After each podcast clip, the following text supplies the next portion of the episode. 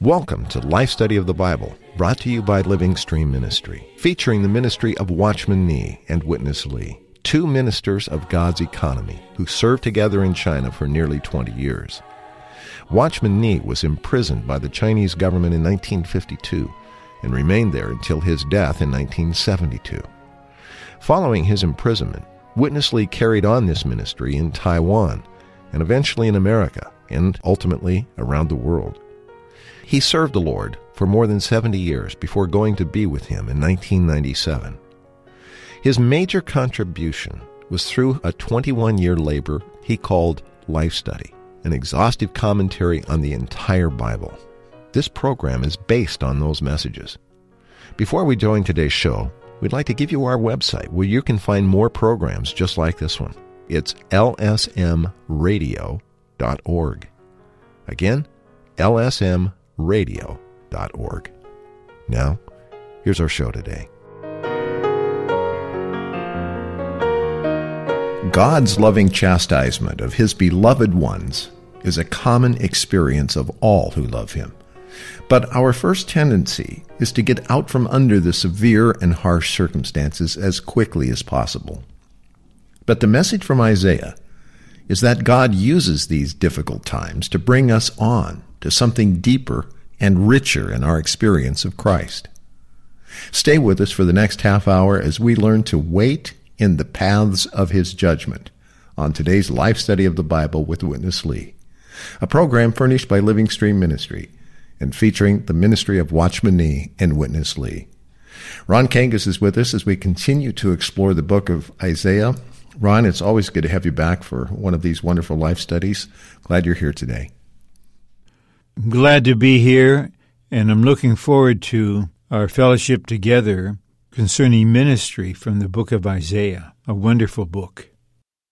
Well, today we come to chapters 25, 26, and 27. And Ron, we've been seeing that Jehovah is very active in his chastening of Israel and judging the surrounding nations. But a marvelous lesson for all of God's people is presented in these chapters.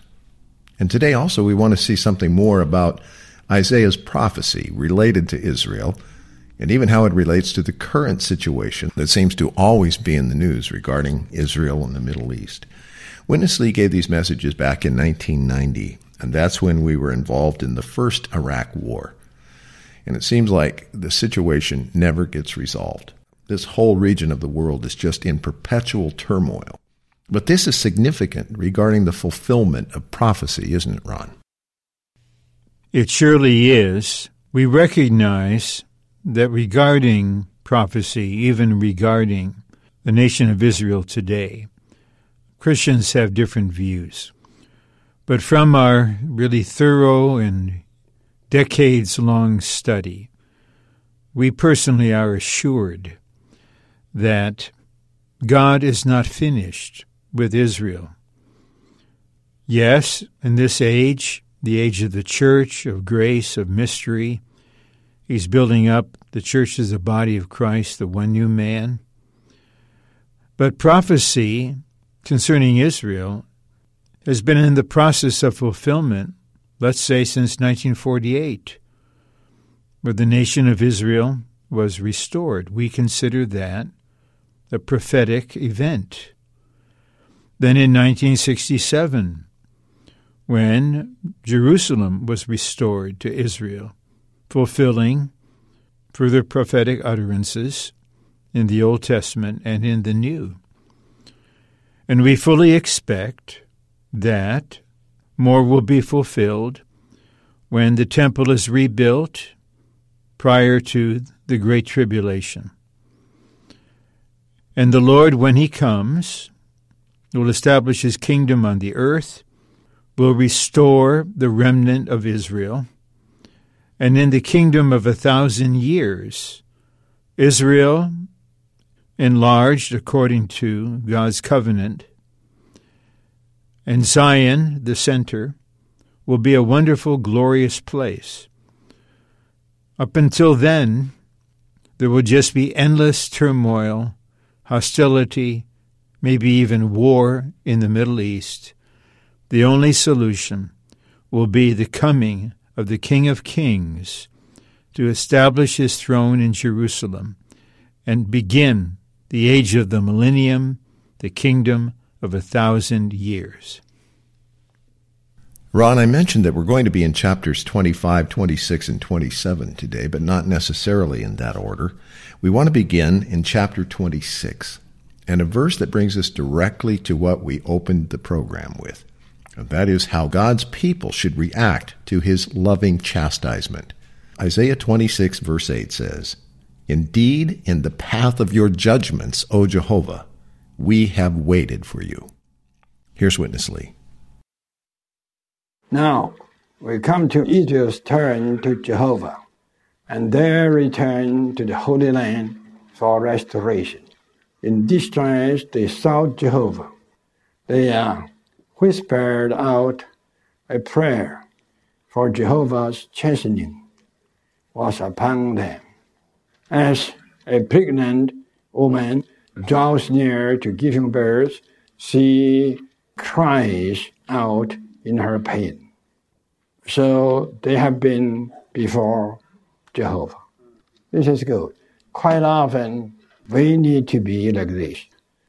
After God's chastening, we need to repent and to uh, whisper out a prayer. And uh, we need to have a kind of a talk to the Lord when we are suffering in our distress.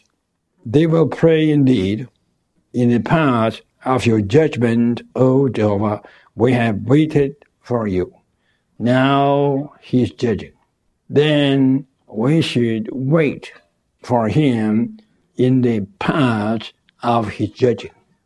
It's quite meaningful. What does this mean? In our own experiences, we have realized how the Lord will be chastening us, and we will be under His kind of a chastening. While so, we have to learn something to find out what is the lesson that the Lord will render to us. This is the way that we are waiting for Him. Then, after chastening, we will have learned a lot of the Lord's way. But sometimes, even quite often, many saints, after being chastened, it seems that they have learned nothing. They just uh, wasted their time. And they wasted even the Lord's chastening. But the proper way is while we are being under the Lord's chastening, we have to learn something of Him. And this is to wait for Him in the path of His judgment. Judgment of God is always teaching us some lessons of uh, righteousness. Though the wicked is showing grace, he does not learn righteousness. The more you treat people in a good way, you are so gracious, the more the people will learn no lesson. Listen to the second part. The land of the straightforwardness, he deals unjustly and does not perceive the majesty of Jehovah. When God is so good to us in grace, we would not learn lesson. We would uh, not perceive His majesty. So sometimes God has to be severe to us. He has to be severe to chasten us that we may learn the lesson and perceive His majesty. Ron, Israel here is in the midst of chastening, and they sought Jehovah and even more, waited in the paths of his judgment. This is really a wonderful lesson for us in our own experience. When we're in an easy time, even a time of enjoying God's grace, often we don't learn that much of him. But when we're under his discipline, There's usually much to be learned, much to be gained. He mentioned that sometimes God's chastening and our time is just wasted. What did he mean by this? Well, let's begin this way. We know clearly from a chapter such as Hebrews 12 that the Father disciplines his children, not punishing them, disciplining them, chastening them, that they may mature in the divine life and partake of his holiness. This is part of the Father's plan, his loving care to bring his children into maturity of the divine sonship. Our brother Peter surely received his share of discipline, even recorded in the Acts and in the Apostles and in Galatians 2. But in his first epistle, he spoke concerning the Christian life under the government of God. And the exercise of God's government really involves some forms of discipline. And Peter says we need to be humbled under the mighty hand of God. Now we consider that verse you referred to, waiting in the paths of God's judgment. This word waiting indicates that God's people are accepting this discipline. They recognize they need it. They acknowledge that God is righteous in so doing. And they're waiting for the positive outcome of this. And that is always God's intention a wonderful positive outcome. But believers today may actually waste the opportunity to be gained by the Lord, to be matured by Him, to be enlightened and trained by Him. So God the Father provides situations which are like the paths of His judgment. But instead of waiting in them, believers either try to avoid them or more seriously, even, they harden their hearts, they close their being, they refuse to cooperate with what the Lord is doing. So eventually the Lord may temporarily lift his hand, but he realizes the matter isn't solved, and he will have to revisit these dear ones at another time. But we can learn positively from what the ministry of our brother is opening up concerning Isaiah.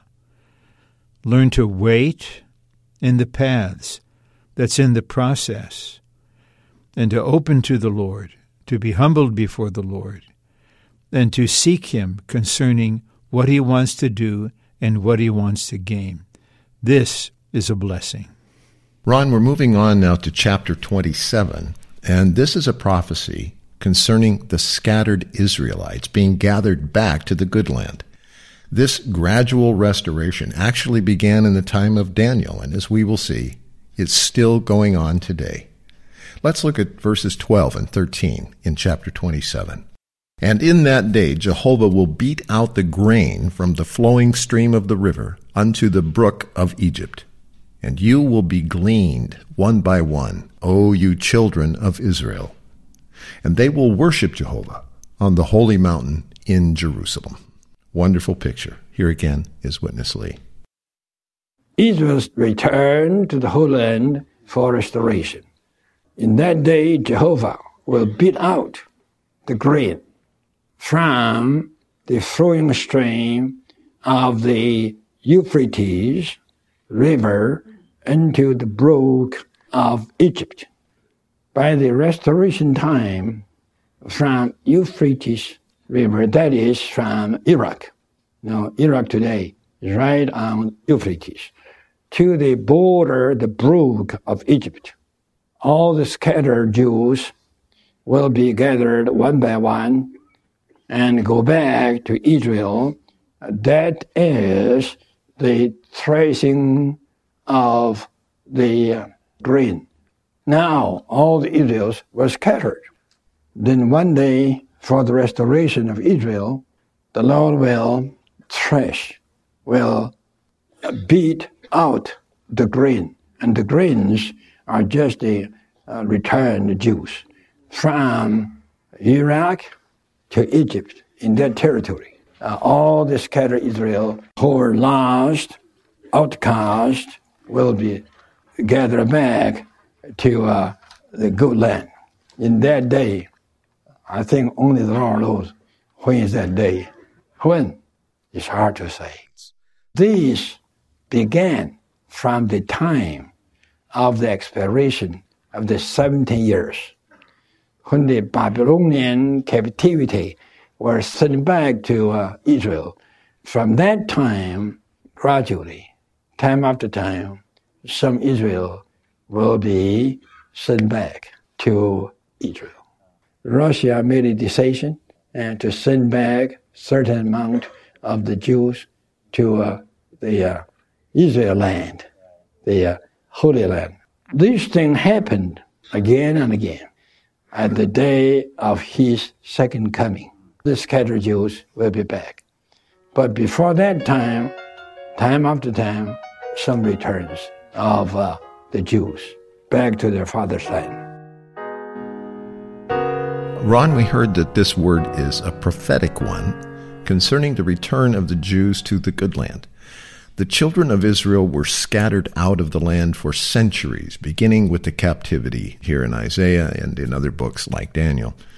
But for the sake of the restoration of Israel, God has been gathering them back into the land for centuries. Ron, why do we hold the interpretation that what is happening even in our time today, especially since the reestablishment of the nation of Israel in 1948, is a continuation of this same restoration and that it will continue through the remainder of the age. The reason we do is that it's our deep conviction. This is part of the prophetic word being fulfilled and yet to be fulfilled. It's not a matter of our imagination or our own analysis of the world situation. We believe there are prophecies in the Old Testament concerning the restoration of Israel that will be fulfilled in full only during the millennial kingdom after the Lord returns. In the light of these prophecies, we consider the history of the last 60 or 70 years. And the nation of Israel admittedly in an ungodly condition, has been restored, and Jerusalem has been recovered. And I already mentioned more will happen, especially in relation to rebuilding the temple. We recognize that the present secular state of Israel, in and of itself, is not the fulfillment of the prophecies concerning a time of glory and rejoicing and rest on Mount Zion in Jerusalem.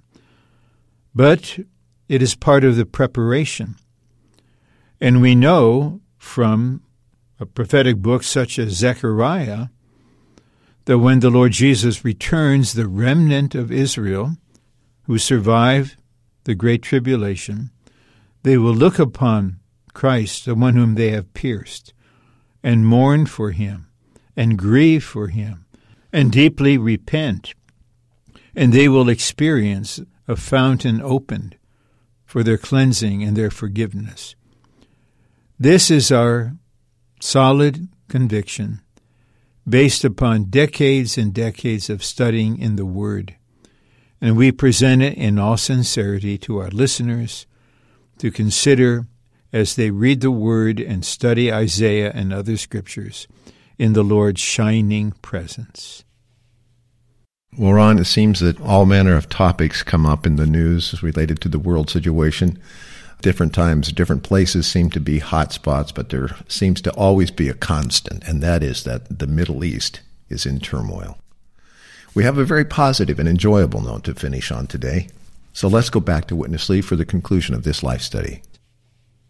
Jehovah of hosts will make on this mountain for all the peoples a feast of fat things, a feast of wine matured on the lees, of uh, fat things full of myrtle, and of filtered wine matured on the lees.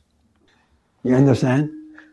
In the restoration, God will set up a feast for all the nations, for all these peoples, that means all the nations, a feast of fat things, a feast of wine matured on the lees, and a filtered wine matured on the lees. Then mean all the things of the feast are very, very tasteful. You know, if you are a drinker, you know how to how the wine from the lees satisfies you. It will be a kind of wine matured from the lees that uh, matured from uh, the old, old uh, wine for years. This is Isaiah's description.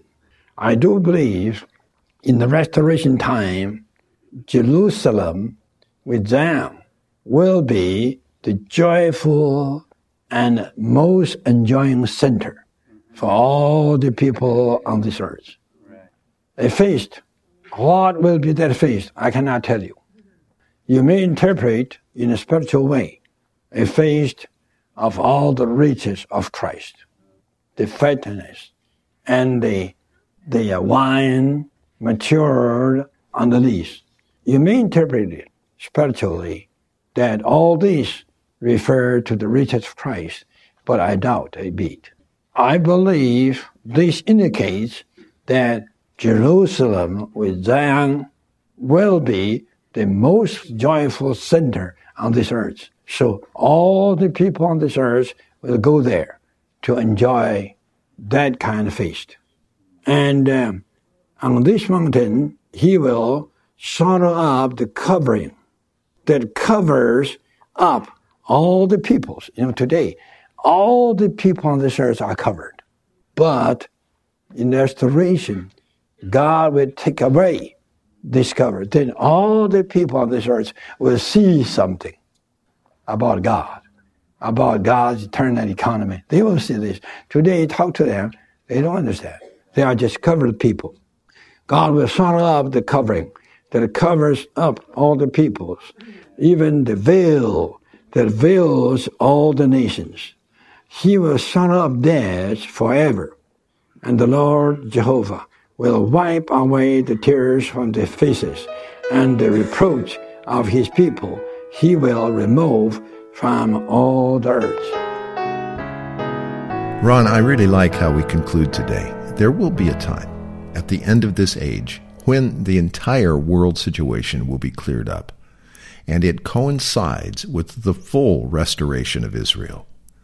At that time, Jerusalem with Mount Zion will be a most enjoyable and satisfying place, and it says even a feast for all the nations. He touched a second point that I also thought was interesting, and that is the swallowing up of this covering. Anyone, Ron, who's ever tried to speak about Christ to their friends or family, or even to strangers, either by preaching the gospel or sharing their experiences of Him, has experienced this covering that's spoken of. Sometimes it just doesn't seem to matter how clearly we have spoken or how impactful it should be because there is just this unmistakable covering over the hearers. But one day that covering will be swallowed up. I think we have plenty of time today, Ron, for you to speak to both of these points. This is part of the prophecy, and this covering, which we will speak of as a veil, is virtually covering all the nations on the earth. And this veil is used very much by the enemy to blind the thoughts of the unbelievers, lest the light of the gospel of the glory of God would shine into them. This was Paul's understanding, in 2 Corinthians 4. But in the preceding chapter, he talks about we all with an unveiled face behold and reflect the glory of the Lord. But prior to that, he mentions, in particular among the Jews, but the principle applies to us all, when the Jewish believers read Moses, read the Old Testament, there's a veil on them. They don't see what's there.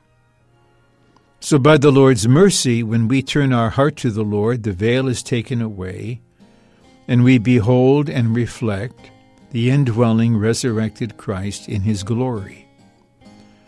When the Lord returns, the veil that is covering everyone on the earth, all of the nations, will be uplifted, and then everyone will realize that Jesus Christ is the Son of God, He's the Son of Man, He's the Savior, He's the Redeemer, He's the Lord, He's the King of Kings, and that now He is on earth in Jerusalem, reigning over the nations. This will happen. Well, another very enjoyable and enlightening half hour, Ron. Thank you for sharing it with us. That's all the time we have today. We hope you are enjoying these programs from Isaiah as much as we are bringing them to you. You can reach us toll free by calling 1 888 Life Study. That's 888 543 3788. Or by email to radio at lsm.org. For Ron Kangas, I'm Chris Wild. Thank you for listening today.